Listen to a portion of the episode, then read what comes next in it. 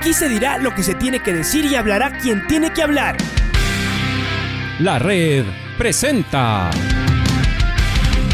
la charla del día a llevar una trayectoria que todo el mundo conoce, Carlos el Demoledor. Que la comunidad sepa de lo grande que fue Luis Chocho San Martín. Este año nuevamente jugar Copa Libertadores nos ilusiona mucho. La red.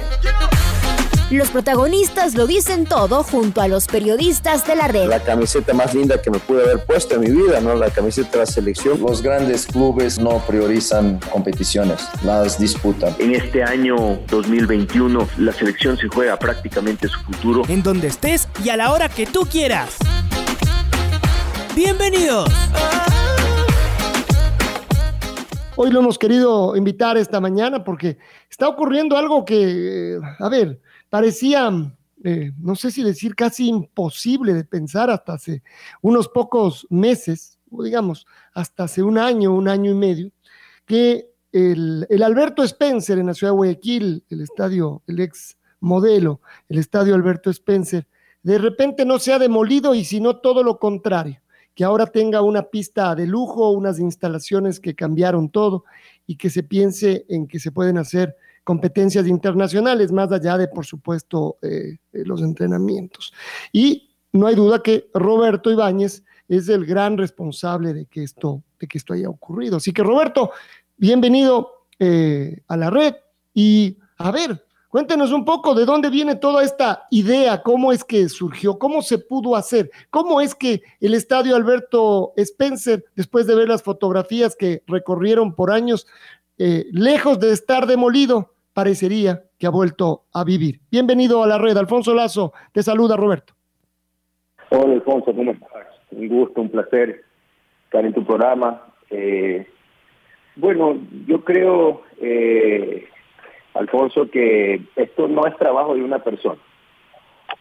Y, realmente no puedo yo tomarme el, el crédito de, ser quien hizo solo esto porque eso no es verdad y obviamente esas cosas no, no me caracterizan, ¿no? Esto fue un trabajo en conjunto, un trabajo de voluntades, desde Andrea Sotomayor, la ministra, en el momento que se intervino la Federación Deportiva Uruguaya por el daño al patrimonio, por la gran destrucción de estos escenarios deportivos, ella asume y, consigue los recursos para lograr que eh, esas pistas se instalen. Cuando llegamos nosotros lo que hicimos fue administrar bien estos recursos acelerar, dar el camino a que no se entorpezcan las obras civiles, que son uno de los temas más, más complicados por la especificación que tiene esta pista homologada. Y luego es una vez que llegaron los italianos en Mondo en su proceso de instalación, eh, dar todas las facilidades para que eh, estas cosas no se atrasen a pesar de la lluvia. Y, y realmente esto es importantísimo para el país, Ayer conversaba en el evento que tuvimos con el presidente de la República en la inauguración de la pista, con Daniel Pintado, y, me decía, Roberto, esto es importantísimo porque ahora no tenemos que viajar para homologar marcas, eh, sobre todo porque no teníamos una pista en el llano, ¿no? Y, me decía que la dificultad de tener una pista homologada en la altura, muchas veces el mismo tema de la altura complica, ¿no? Entonces, eh, ellos decían que, que era importantísimo y de hecho es muy importante también porque el, estadio se vuelve en algo, en un tema innovador, ya que somos el único estadio con una pista interna, aparte de la, de la que está en el estadio como tal, hay una pista interna del mismo material mundo, bajo techo, que serviría muy bien para los entrenamientos o son de calentamiento para eventos internacionales.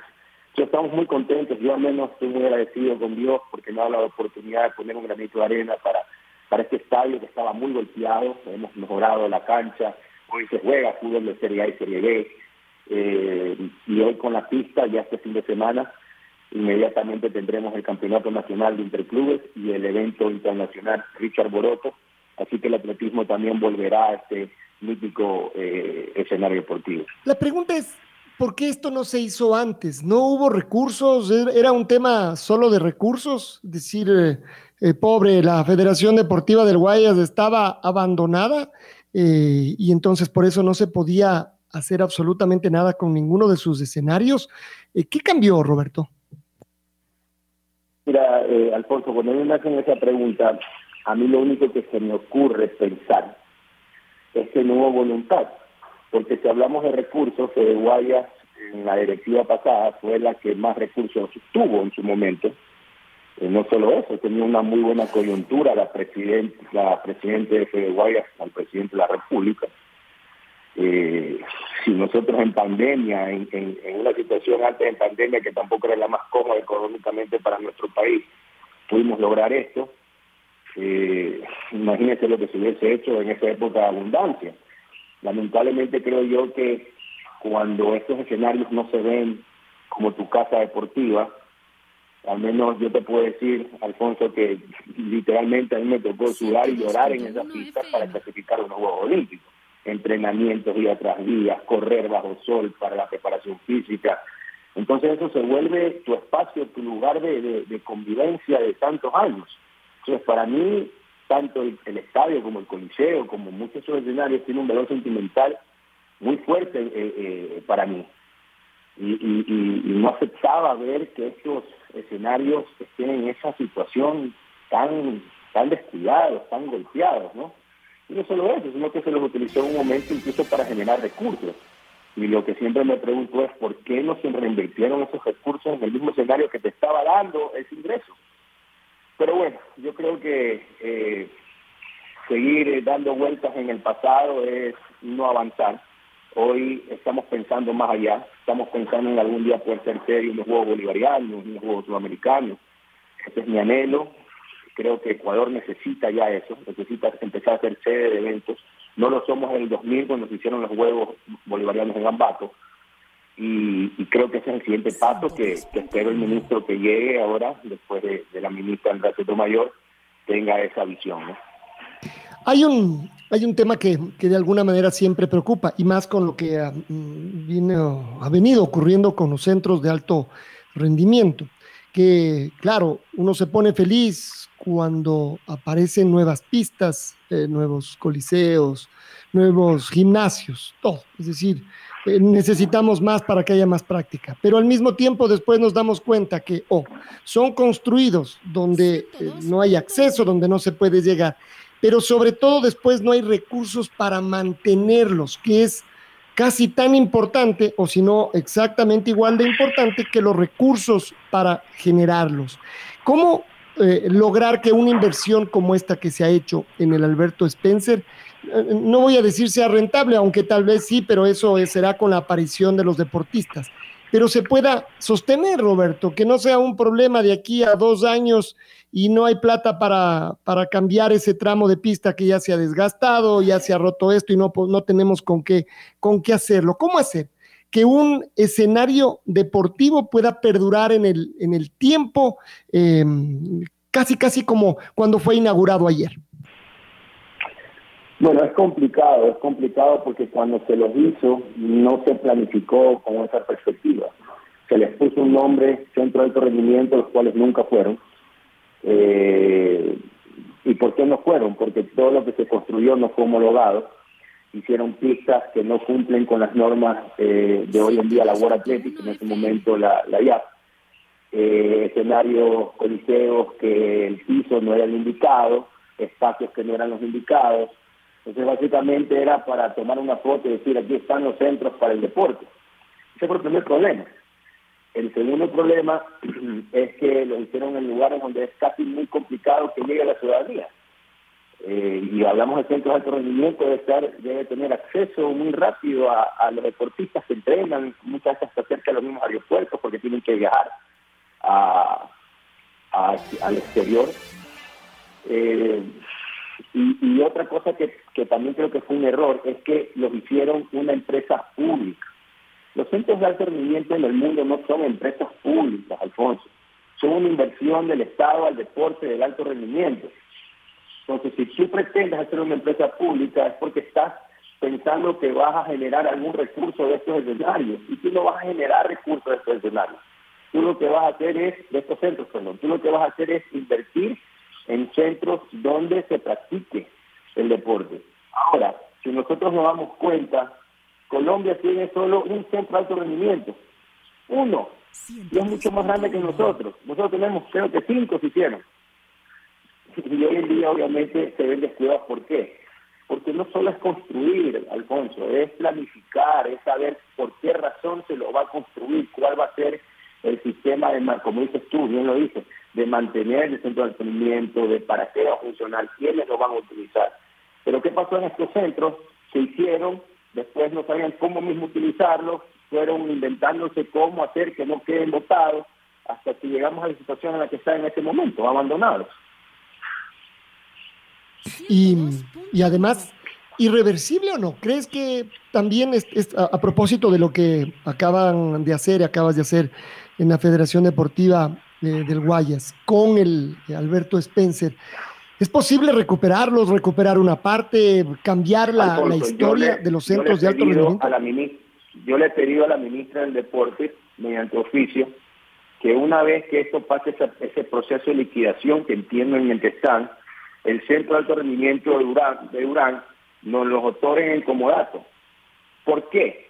Porque Fede Guayas es una de las federaciones que cuenta con una institución educativa, deportiva educativa, donde pensábamos hacer el campus educativo Fede la unidad educativa Fede Guayas ahí, y al mismo tiempo promover el deporte y mantenerlo como Fede.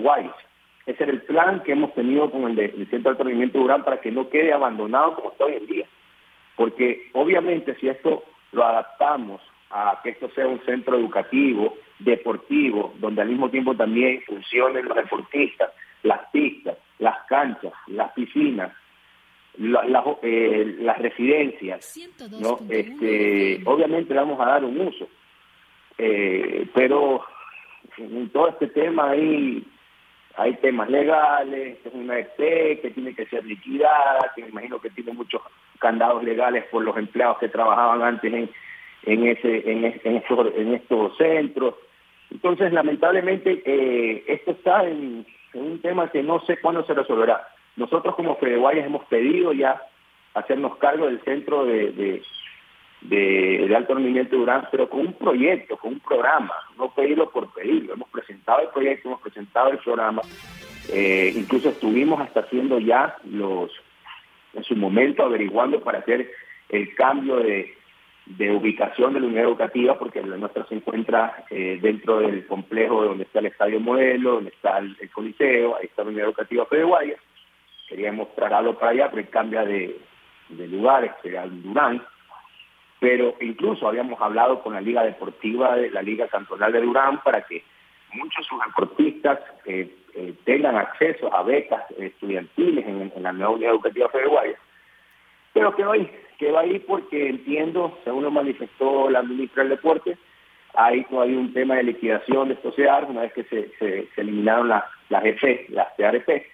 Entonces, vamos a ver qué pasa con estos escenarios deportivos que hoy, hoy, en este momento estamos hablando, al fondo, se están destruyendo, nadie los está manteniendo y lamentablemente cada día que pasa se deterioran más y el costo para volverlos a habilitar va a ser mucho más alto. Es una locura porque finalmente ya ahí hubo una inversión, entonces lo que tiene que es revertirse de alguna manera para que, por supuesto, esto pueda seguir siendo eh, utilizado por los deportistas. A ver, Roberto, eh, tú eres un, has sido un deportista de élite, un entrenador de élite y además de esto recientemente, así que sabes exactamente cómo funciona todo. ayer festejábamos lo de los dos judocas eh, ecuatorianos, además, particularmente que esa es tu, tu disciplina deportiva. Pero por supuesto está claro que no es la única y ahora ya como un dirigente, y antes incluso en el ministerio también, como un dirigente que abarca todo, eh, el universo ha, ha, cambiado. Entonces uno dice que además algunas cosas ya fueron cambiando también. Sí, siempre es importante eh, la disputa deportiva eh, interna en el país y los juegos nacionales, la disputa de las, de las provincias, eh, que yo saco más medallas que en estos deportes, que yo soy más fuerte, que antes eras tú y ahora soy yo. pero la verdad es que uno se da cuenta que esto en otros tiempos era, era importante porque no había demasiada competencia internacional. Ahora sabemos que de nada sirve ganarnos entre nosotros si no tenemos, si no, eso no es simplemente una catapulta hacia el plano internacional, hacia, hacia competir a otros, a otros lados. Desde ese punto de vista, este escenario nuevo, pero podría yo pensar en varios a lo largo del país, deberán, deberían servir para deportistas de todo el país, es no importa a qué provincia representen, al final somos deportistas ecuatorianos y como decimos, creo que ya cambió eso de yo voy a ser campeón de los Juegos Nacionales, además sabiendo lo que siempre se discutió, ¿no, Roberto? Que, claro, Guayas y Pichincha van con unas delegaciones gigantes, ¿cómo le pueden ganar a, a Morona Santiago eh, los Juegos Nacionales y los, la cantidad de atletas que van de Morona Santiago no son ni el 10% y no compiten en todas las disciplinas? Tiene que replicarse, es decir, y esto puede, tiene que servir para que otros atletas del país eh, vayan a usarlo, lo usen permanentemente, haya más competencia. Por supuesto, yo creo que lo que comentas, Alfonso, es, muy real. El primer día que llegué a la Federación Deportiva del Guayas, como tú conoces, yo estuve involucrado siempre en el sector de la Federación Ecuatoriana de Judo, del Comité Olímpico, y para mí, provincias grandes como lo es Concentración Deportiva de Pichincha, como es de Guayas, debería eh, elevar su vara, no solo estar pensando en medallas a nivel nacional. Nosotros tenemos el músculo deportivo para ayudar a desarrollar el deporte del Ecuador. Esa es la magnitud de nuestra federación y, debemos de aportar. Una de las carencias que tiene el deporte nacional, sobre todo las federaciones ecuatorianas, es que la gran mayoría no cuenta con infraestructura propia. Y, y somos nosotros quienes tenemos que otorgarle esa infraestructura al deporte nacional. No podemos pretender pensar egoístamente que porque Pichincha tiene el equipo de natación, que, es el 80% de, digamos un ejemplo, no, el 80% de la natación, un ejemplo, en cierta categoría y van a hacer un campo de entrenamiento en costa, nosotros cerrar las puertas, eso sería ser egoísta y no pensar con corazón de deportista. Eh, el objetivo es crecer deportivamente. Cuando estuve en la Secretaría del Deporte siempre me quité el, el, cargo de viceministro y me iba con la parte metodológica, porque eso es lo mío, a los juegos y, me tocó palpar cada, cada resultado que, se tenía, ¿no? cada medalla que se obtenía y, hacer el trabajo técnico metodológico. Y, nos damos cuenta que, que, es la unión entre, entre, en el país deportivo ¿no? que, hace que estos resultados sucedan. Yo he abierto las puertas desde que hicimos la pista de Milo Estrada y Casa, hemos recibido a algunos deportistas que han querido entrenar, como Alex Quiñones, estuvo entrenando allí, este, en este momento está eh, Daniel Pintado, hemos tenido a Claudio Villanueva, siempre dispuestos a, colaborar con los deportistas de alto rendimiento. Eh, estuvo en su momento también Valeria Echever haciendo preparación física en el gimnasio.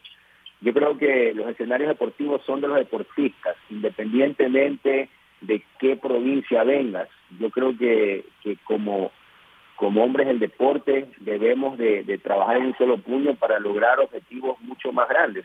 Bueno, repito, sobre todo nuestras federaciones, las federaciones más grandes del país, con un músculo deportivo tan, tan amplio en infraestructura deportiva, no podemos negarnos a, que un deportista de alto utilice nuestros escenarios. Eso yo siempre seré eh, una persona eh, abierta en ese sentido. A mí me tocó vivir en un momento cuando como selección de judo nos cerraban las puertas del, estadio modelo para hacer la preparación física y, estamos hablando de un equipo nacional. Entonces, eh, esas cosas no pueden pasar. No, no, eso yo me niego a que pase en la Federación Deportiva de Guayas mientras yo esté. Y creo que eh, todos debemos pensar así, pues, ¿no? Porque hoy en día no solo es Guayas y Pichincha que tiene buenos deportistas, hay muy buenos deportistas en Carchi, en el Napo, hay buenos deportistas en, en Azuay, hay buenos deportistas en Sucumbíos y, debemos de apoyar a, estos deportistas si tienen un, gran nivel a que a que seamos ese granito de arena que lo ayudó a impulsarlo para lograr un resultado como país. Estamos hablando con Roberto Ibáñez, eh, presidente de la Federación Deportiva de Guayas. Roberto, mucho gusto, le saluda Patricio Javier Díaz. Eh, le voy a exponerle mi, mi, punto de vista crítico que hemos tenido alrededor de esto que se supo eh, o cuando se supo la remodelación del estadio modelo de la ciudad de Guayaquil en donde además se mezclaron algunas cosas, ¿no? Es decir, esta remodelación llega en el momento en el que el 9 de octubre necesitaba un lugar donde jugar y entonces se hace la remodelación para que el 9 de octubre tenga y, y casualmente el 9 de octubre ya tiene donde jugar se invierte, usted me dirá exactamente la cifra, pero sé que es algo así como un millón cuatrocientos mil dólares en un estadio que estaba destruido. ¿Por qué lo dejaron destruir? Yo sé que no usted, pero en Guayaquil lo dejaron destruir, en la, la, Federación Deportiva de Guayas se dejó destruir. Dinero además, eh, dinero público. Entonces, eh, la pregunta mía es, ¿qué, ¿cuánto tuvo que ver el 9 de octubre en esto? Eh, en esto de justo, además, que se inaugure el nuevo estadio para la semana pasada, para el mes pasado cuando comenzaba la Liga Pro. Em, ¿qué, ¿Qué uso real tiene este dinero de, que es prácticamente dinero público, dinero del, ecuatoriano, que ha, pagado sus impuestos y que se invierte ahora en el deporte, ¿qué, retribución va a tener para la ciudad, para la comunidad deportiva? ¿Y qué garantía, señor Ibáñez, tenemos de que la Federación Deportiva de Guayas eh, a mediano plazo logre cuidar estos escenarios deportivos y que no pase lo que pasó, o sea, que no sea de un millón y medio al cada, cada cinco, cada diez, cada quince años, porque hay alguien que no cuida, porque hay alguien que lo descuida, porque hay alguien que no le da mantenimiento eh, eh, y después nos toca pagar a todos los ecuatorianos. Señor Ibáñez, buenas tardes, buenos días, le saluda Patricio Javier Díaz. Patricio, muy buena tu pregunta y me alegro mucho que me hayas hecho. Eh, primero, tema 9 de octubre. 9 de octubre apareció a partir del mes de diciembre del año pasado. Recordemos que los recursos de esta pista se comenzaron a gestionar desde la intervención que fue en el 2019. No tiene nada que ver el 9 de octubre con la remodelación de la pista de tal, porque incluso 9 de octubre no usa la pista, usa la cancha. Eh, y no solo el 9 de octubre, también es Guayaquil Sport. Nosotros nos reunimos con 9 de octubre en diciembre, donde ellos estaban buscando un estadio porque tenían la aspiración de llegar a la Serie A. Estaba entre irse a jugar a Milagro o volver al Estadio Modelo mi, este, mis ganas de que el fútbol vuelva al modelo eran muy fuertes. ¿Por qué? Pensando en Fede Guayas, yo digo, si tengo a golpe de, en Fede Guayas, ¿no? Puedo, como Fede Guayas, tener un producto de vender espacio publicitario, generar autogestión y mejorar el escenario como tal. Ese siempre fue el objetivo de Guayas como tal al momento de tener fútbol en el estadio. ¿Pensando en qué? En el escenario. El convenio que he hecho con la de octubre y con Guayaquil Sport, que es un, es un convenio tripartito, ¿no? Es que ellos tienen que, yo no les estoy cobrando arriendo a ellos. Yo lo que les pedí a ellos es, mire, inviertan en la misma cancha, mantengan ustedes la cancha y van a tener que hacerme, eh, eh, darme el recurso para comprar el protector especializado para canchas cuando Dios mediante vuelva la actividad de eventos masivos este material especializado que cubre la cancha de césped, no permite que el césped se ahogue y no haya ningún problema. Recordemos que el Estadio Modelo no es el único, ni el primero, ni el último escenario en el mundo que hace y acoge eventos eh, masivos, ¿no? Esto es una autogestión importante para la federación, pero lo que hay que tener es protocolos muy claros de cuidado de pista y de cancha. Ese es el convenio que hicimos con, con ellos y ellos también arreglar sus camerinos respectivos, pues, ¿no? Básicamente eso es lo que, lo que se hizo con 9 de octubre y Guayaquil Sport, en los cuales ellos hoy cuentan, el estadio vuelve a tener fútbol, que era muy importante eso, eh, si ese es el caso de la pregunta que tiene que ver con 9 de octubre. En lo que tiene que ver con el cuidado, miren, nosotros no, no hay que descubrir nada nuevo. El problema del escenario, aquí existen ya protocolos de cuidados de escenarios deportivos hechos por Comebol, hechos por eh, eventos, eh, lugares en Europa, internacionales, en España hay muchos protocolos de pruebas de escenario.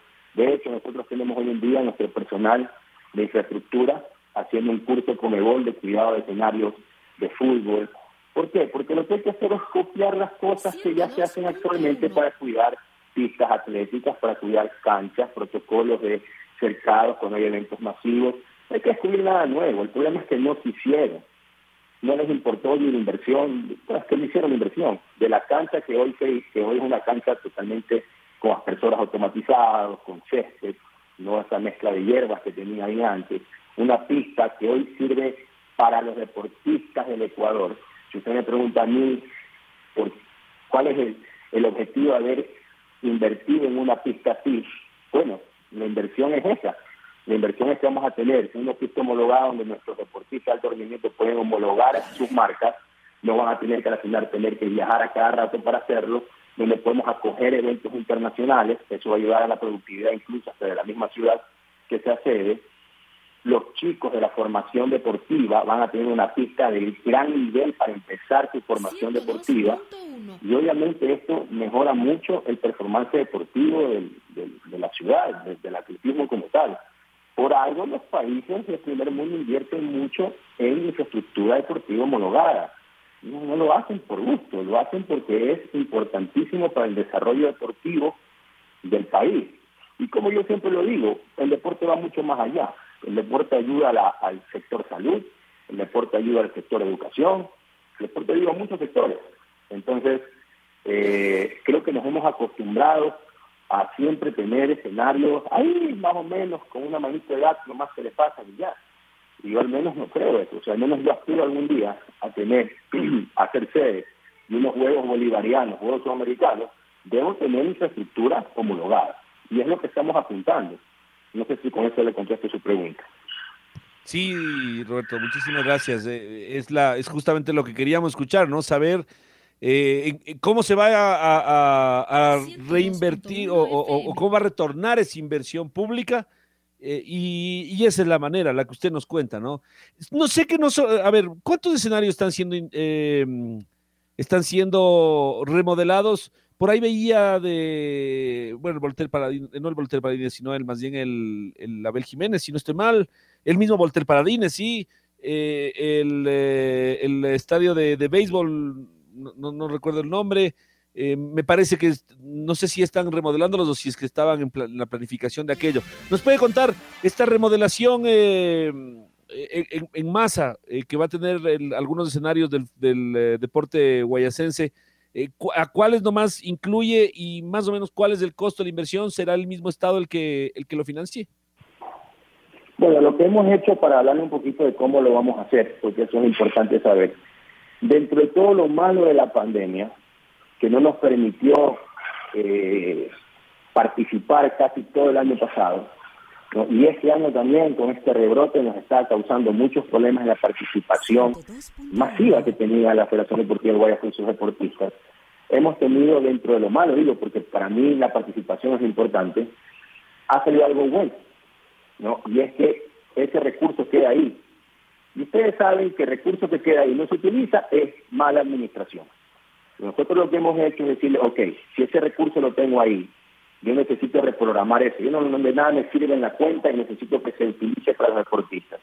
Si hoy en día los deportistas no pueden practicar, no pueden viajar, no pueden competir, entonces, ¿qué le podemos dar al deportista? Demos escenarios deportivos de buena calidad, que es el problema que tiene la federación como tal, o es la cruz por la que ha pasado la federación tanto tiempo. Reestructuramos ¿no? en función a mejorar escenarios estratégicos, porque obviamente no tenemos toda la plata del mundo para hacerlo tampoco. Y hemos tenido que eh, remodelar el Coliseo Cerrado, en el cual volvió el básquet en pocos días, en pocos, sí, en, cuestión de semanas tendremos ya evento internacional de patinaje, el Panamericano de Patinaje Artístico, en el Coliseo Cerrado, como el Open Panamericano clasificatorio Juegos Olímpicos eh, de Judo, Tendremos también el 3x3 de básquet, el que está trabajando. Ya tuvimos la U21, me parece, de básquet del año pasado o este año, el, de clubes el femenino, la liga femenina. Eh, estamos trabajando junto con el Comité de Béisbol del Guayas eh, en corresponsabilidad con el diario Úraga, el cual ya está trabajando en su nueva cancha. Asimismo, estamos ya junto con el municipio de Guayaquil hicimos un convenio importante para tener el nuevo partidor de BMX, un partidor oficial homologado para poder acoger hasta eventos sudamericanos. Eh, no es de supercross, es de 6 metros, pero es ideal para poder hacer hasta juegos bolivarianos, juegos sudamericanos. Estamos trabajando también en un nuevo sistema de piscinas. Nuestras piscinas son antiguas y gastamos mucho recursos manteniendo el agua de esa piscina porque es un agua estancada entonces vamos progresivamente a ir mejorando, vamos a empezar con una piscina para cambiar el sistema este de limpieza, de filtración de agua, para que no gastemos tanto dinero en, el mantenimiento químico de, las piscinas. Eh, a ver si se me escapa otro. Eh, bueno, hemos mejorado también en algunas áreas de, algunos escenarios. Ah, este año también esperamos cambiar el, todos los pisos de los coliseos de boli, que ya están muy feos. Asimismo, tenemos pensado cambiar la fachada del Coliseo Cerrado. ¿Con qué objetivo? A mí me preguntan, ¿pero por qué inviertes tanto en estos escenarios? Porque estos escenarios son los que nos dan la autogestión. Entonces, yo tengo que invertir en lo que me da la autogestión, porque el día de mañana, si yo tengo el escenario en mejores condiciones, puedo cobrar un poco más. Entonces, invertimos en eso para bien lo que usted dice, ¿no? Algo, eh, eh, recibir algo a cambio por esa remodelación, que sea una inversión que a la federación le genere recursos para qué? Para el fomento deportivo de la federación, para los deportistas, para la dirigencia deportiva. Entonces, en esa manera lo que hemos hecho es planificarnos en ese sentido para poder tener de alguna forma autosustento. Lamentablemente ha sido un año duro, creo que hemos sido, creo que soy el primer presidente de la Federación Deportiva de Guayas que le toca estar en pandemia, donde los eventos masivos que eran eh, el recurso importante que recibía la Federación de Autogestión hoy es, hoy es nula, porque no tenemos eso, no podemos hacer conciertos, no podemos hacer eventos masivos. Pero bueno, ahí estamos en la lucha, eh, al menos yo vengo del deporte del judo, estoy adaptado a caerme más veces que lo que lanzo, así que creo yo que hay que lucharla, hay que tratar de dejar legados para que las futuras dirigencias que vengan puedan seguir construyendo encima de ellas y mejorando la federación.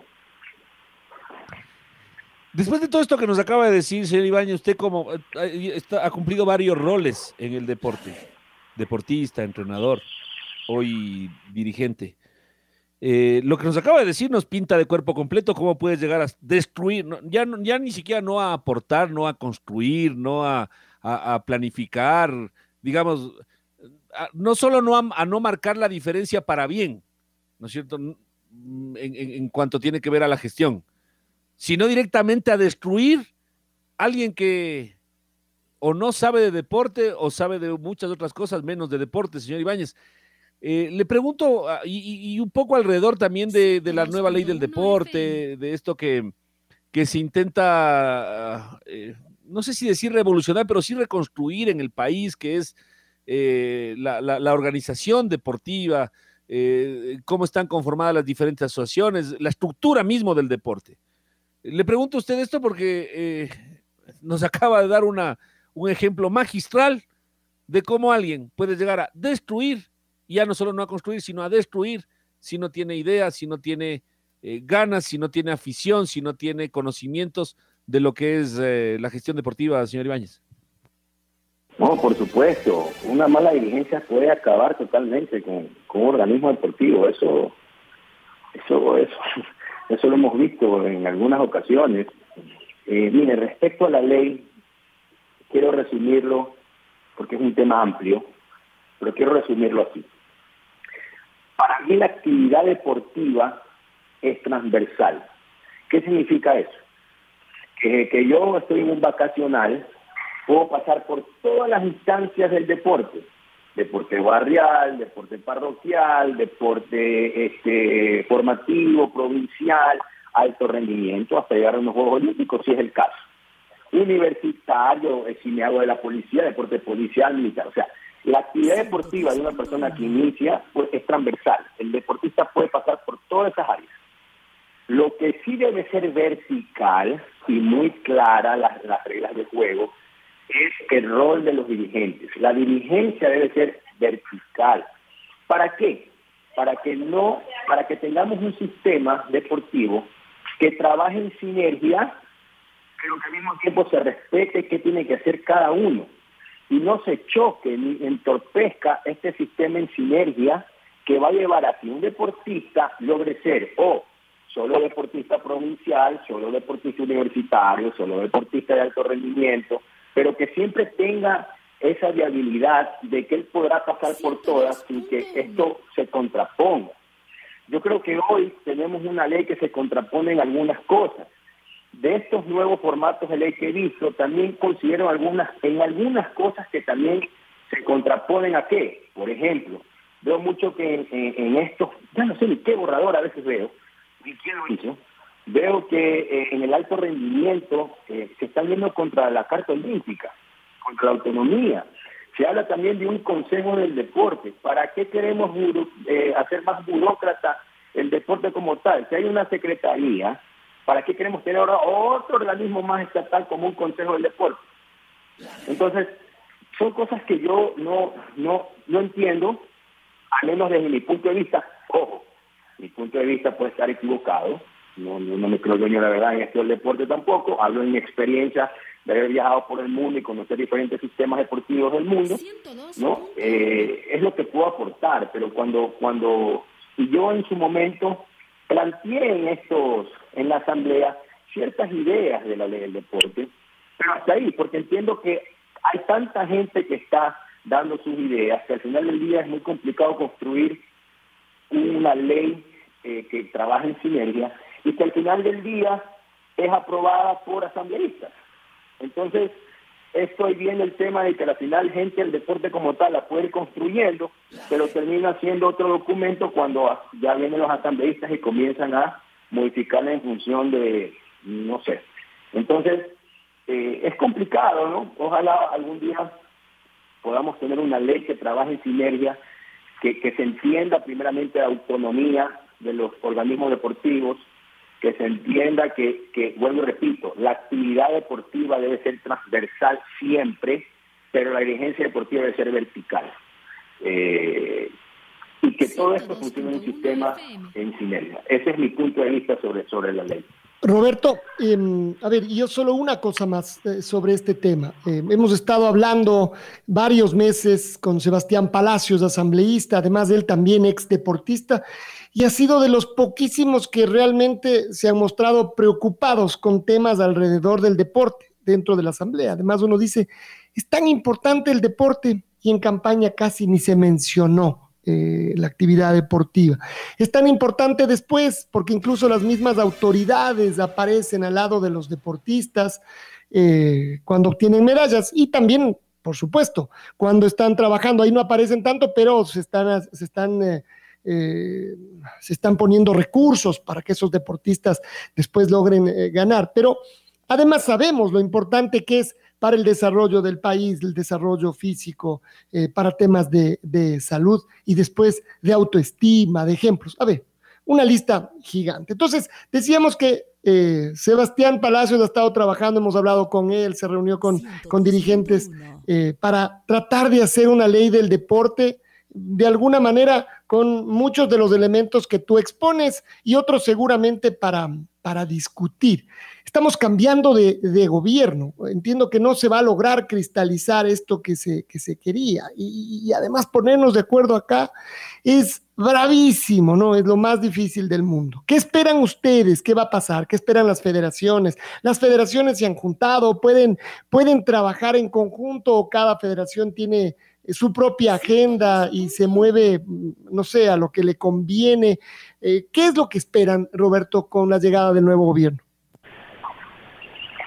Bueno, yo primeramente espero, yo, espero que el ministro o ministra que llegue eh, respete el plan de alto rendimiento que tenemos actualmente. Un plan de alto rendimiento que nos ha dado los mejores resultados de la historia del país eso no lo digo yo, eso lo dicen las medallas en Juegos del Ciclo Olímpico. Es, esa es la medición más clara. Eh, las medallas de eventos mundiales, eventos panamericanos, etcétera. Yo espero se fortalezca el tema de los famosos recursos del Estado. En el 2014 me parece que fue el momento que más recursos tuvo el deporte, 180 millones de dólares alrededor más o menos por ahí tuvo el sector del deporte, el Ministerio del Deporte. Hoy contamos con 60 millones de dólares. Todos los años el recurso del deporte baja, baja, baja y baja. Entonces lo que sí espero es que mediante una ley que tiene que ser orgánica para empezar, para no estar siempre por abajo de la salud y la educación, eh, y, a través de una ley, eh, no sé, en la parte del Ministerio de Finanzas, que el deporte, el recurso del deporte no baje o sea, que quede en una base, más bien siempre se proyecta a subir. Miren, yo quiero ser muy claro en esto. En los últimos cuatro años de este gobierno, las mejores noticias las dio siempre el deporte. Yo sí tengo aquí un estudio estadístico de eso. Las noticias positivas de estos cuatro años siempre las dio el sector deporte en sus diferentes áreas. Entonces, eh, yo creo que, que me gustó mucho verlo al presidente electo Guillermo Lazo al finalizar su campaña hacer un compromiso con el deporte, independientemente eh, si fue Sebastián o otros actores que, que, tuvieron el acercamiento, me parece importante que se involucre.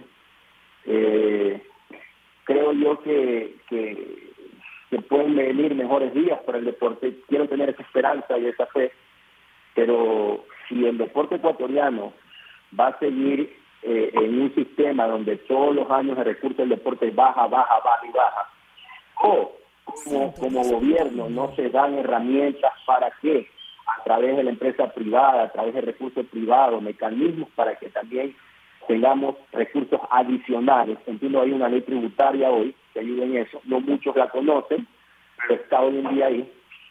Si el día de mañana, así como, eh, no sé, eh, una preasignación, así como, no, no creo que este es el momento ideal porque el país tiene una situación complicada, pero si a veces tenemos impuestos por el bacañón, por ejemplo, ¿por qué no tener un impuesto al deporte? Es un sector tan sensible que ayuda tanto al tema de drogadicción en niños, temas de, de eh, enfermedades no transmisibles, temas de obesidad infantil. Hay, hay tantas áreas, sobre todo el tema educativo también, porque siempre será más fácil enseñar a un niño a través de una actividad física o deportiva que sentar un pupitre. Entonces, son cosas que yo no me invento, ¿ah? son cosas que existen en países del primer mundo y que, vuelvo y repito, hay que copiar, poner a nuestra realidad, obviamente, a nuestra idiosincrasia, y, y, y, y, aplicarlas ¿no? de la mejor manera. Pero espero, espero realmente que este, que este gobierno fomente ese tipo de cosas, eh, ayuda al sector deportivo que ha sido el, muy golpeado. Es más, estadísticamente el recurso baja, baja, baja y baja, nunca se mantiene, siempre baja, o sea, ni siquiera que nos mantenemos. Se pudo hacer una lucha constante, creo yo, y no sé que hay que resaltar a Andrea Sotomayor en el sentido que blindó, trató de blindar siempre el plan de alto rendimiento para que este no sea afectado, no, no se baje ese presupuesto. Y, eso es lo que creo yo, o sea, es un tema muy amplio, ¿no? Es un tema muy amplio de conversar y, pero bueno, eh, estaremos a la espera de Kim Jay para que se empiece a trabajar en, en todas estas, estas áreas importantes, ¿no? Estamos de acuerdo. Y uno lo que cree es que estas semanas deberían ser importantes para empezar a hablar con los actores, seguramente los actores que están más arriba en toda esta organización, para ir poniendo, trazando un, un, camino. No creo que alguien pueda llegar y de repente tener una varita mágica. Creo que los actores que ya están eh, pues tienen que ser parte de, esto, ¿no? Es decir, necesitamos mejorar.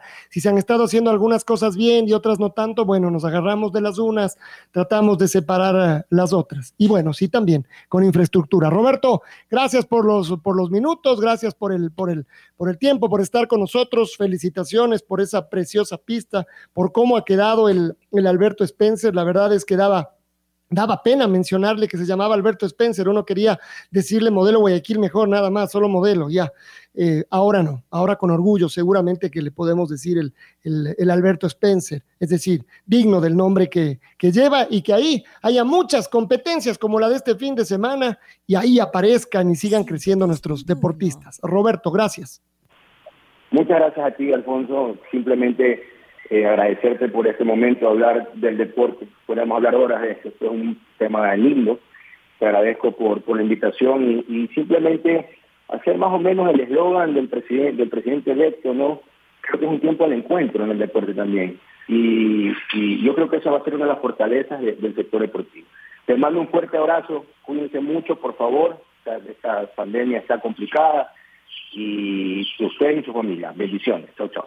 La red presentó la charla del día. Un espacio donde las anécdotas de actualidad deportiva se revelan junto a grandes personajes del deporte. Quédate conectado con nosotros en las redes de la red. Síguenos como arroba la red Ecuador y no te pierdas los detalles del deporte minuto a minuto. Escúchanos en vivo en TuneIn y en los 102.1 FM en Quito. ¡Te esperamos! La red.